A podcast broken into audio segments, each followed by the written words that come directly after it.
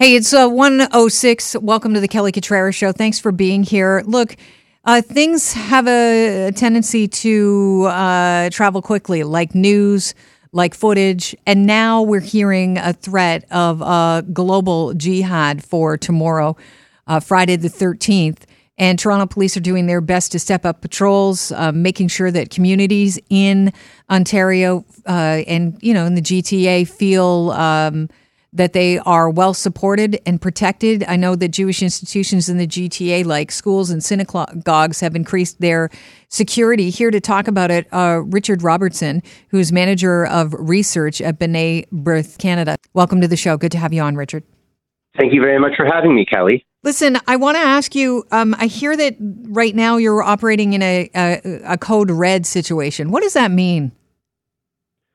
Well, the Jewish community, on the heels of what has happened uh, last week in Israel um, and witnessing that barbarity, to have Hamas then call for worldwide action is is is very very concerned. It, we're still traumatized and still grieving, and we haven't even had a, an opportunity yet to process the barbarity that was witnessed uh, last weekend. So now to have to uh, confront possible uh, security issues in our own country. It, it means that um, we're we're just taking a, a approach, a minute by minute, to assessing this. But obviously, given the gravity of the situation, we can't we can't mess around. There is no room for error, as Hamas has demonstrated. Uh, there is no room for humanism in their ideology. So when they call for something, uh, we have to expect the worst, unfortunately.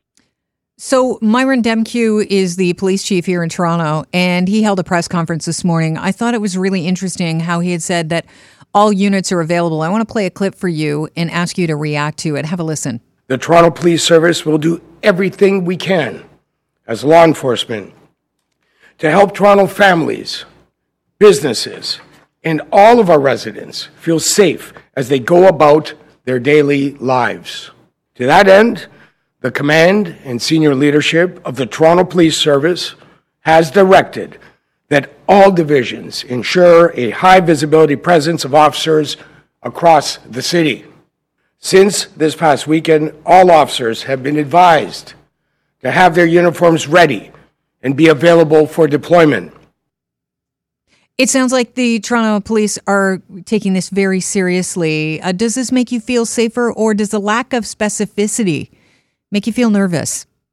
Well, in the midst of a, an unspecified uh, threat, I think that the strong approach from the police thus far has been sufficient. Um, as a Canadian, it makes me grateful to see that that's the response to our police force. Uh, organizations like Hamas and their evil rhetoric and their evil actions have no place in our society.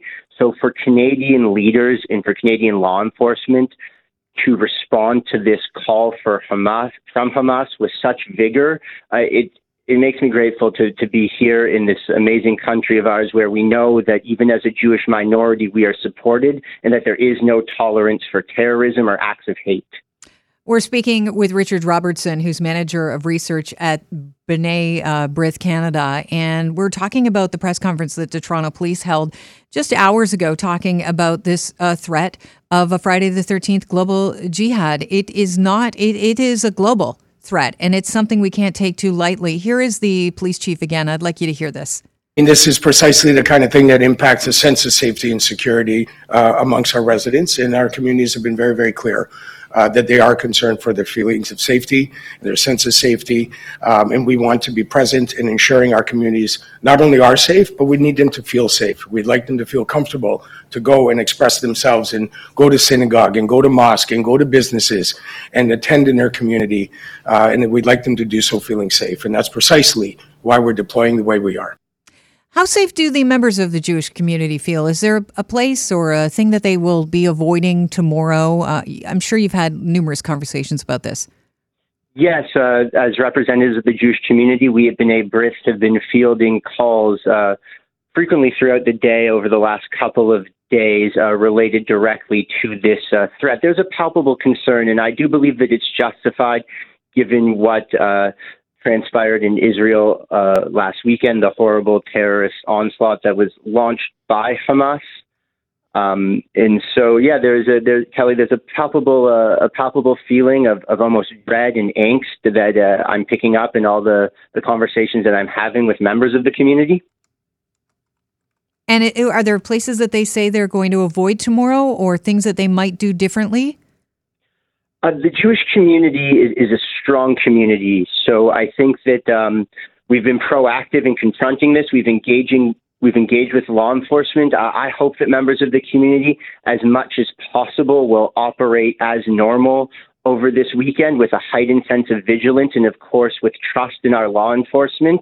I think we also need to have trust in our fellow members of our society here in the GTA and beyond in Canada that uh, we're, we're simply better than hate and we're better than uh, listening to the rhetoric of a terrorist group uh, Hamas is trying to globalize the horror of last weekend, and we can simply not allow them to do that. So, as a community, the Jewish community must remain resilient and strong, and we must pursue as normal life as possible to not allow the terrorists to win. What does a heightened sense of vigilance look like in this case?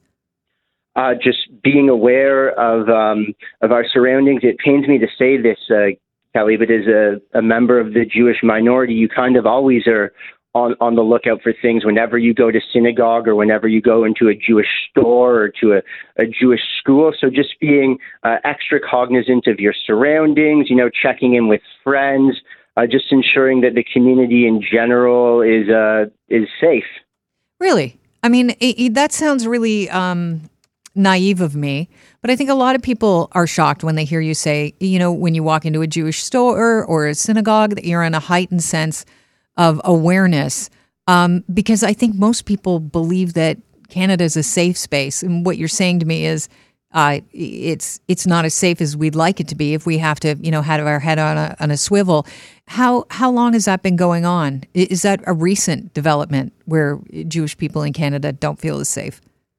Uh, no, I would say that it's unfortunately not, um, and it's likely being brought to the forefront of everyone's mind um, in Canada because of what transpired last weekend in Israel, and because of this call uh, for you know a global day of uprising by Hamas. But uh, every year we put out a annual audit of anti-Semitic incidents at B'nai B'rith Canada, and our, our numbers continue to rise, and Jews continue to be per capita the most persecuted religious group and uh, we see a rise in online anti-Semitism year over year. So, uh, unfortunately, no, it's just a reality of Jewish life here in Canada is that we are victims of anti-Semitic hate on a regular basis as a community.